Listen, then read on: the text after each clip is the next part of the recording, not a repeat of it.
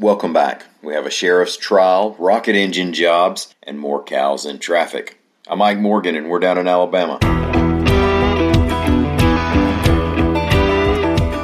The corruption trial of longtime Limestone County Sheriff Mike Blakely got underway on Monday with jury selection, reports AL.com's Ashley Remkes.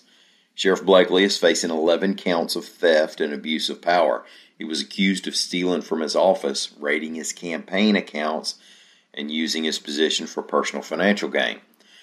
Now, in an unusual move, Judge Pamela Beshab closed Monday's jury selection to the media and public. Alabama law says the jury trials are to be open to the public.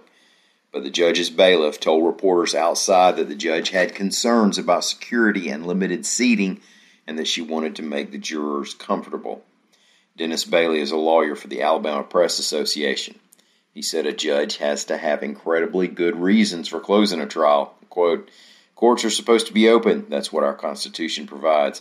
I'm at a loss as to understand why you would conduct jury selection in secret in a case like this." Now, when he says in a case like this, he's talking about a public corruption trial where trust in the system is already potentially being strained. With private space flight starting to take off and billionaires taking high-flying joyrides and a goal of getting back to the moon, North Alabama continues to get to enjoy its piece of the industry. And now, AL.com's Lee Roop reports that Jeff Bezos' Blue Origin is about to hire dozens of people for its new plant in Huntsville. They're looking for machinists and welders, more than 80 of them, to help build reusable rocket engines. Now, if you're a skilled machinist or welder, you can apply online at www.blueorigin.com/careers and use hashtag Huntsville Job Fair to search the positions. They're going to interview candidates this week at Cummings Research Park. The Blue Origin plant will build the BE-4 and BE-3U engines, which will then be tested at NASA's Marshall Space Flight Center.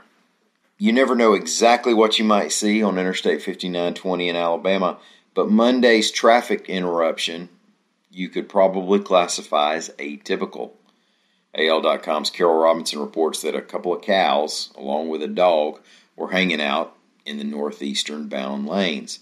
Now, if you're a driver just trying to, steer your way home, that's weird enough. But then wranglers showed up on horseback to herd the bovines out of the right-of-way.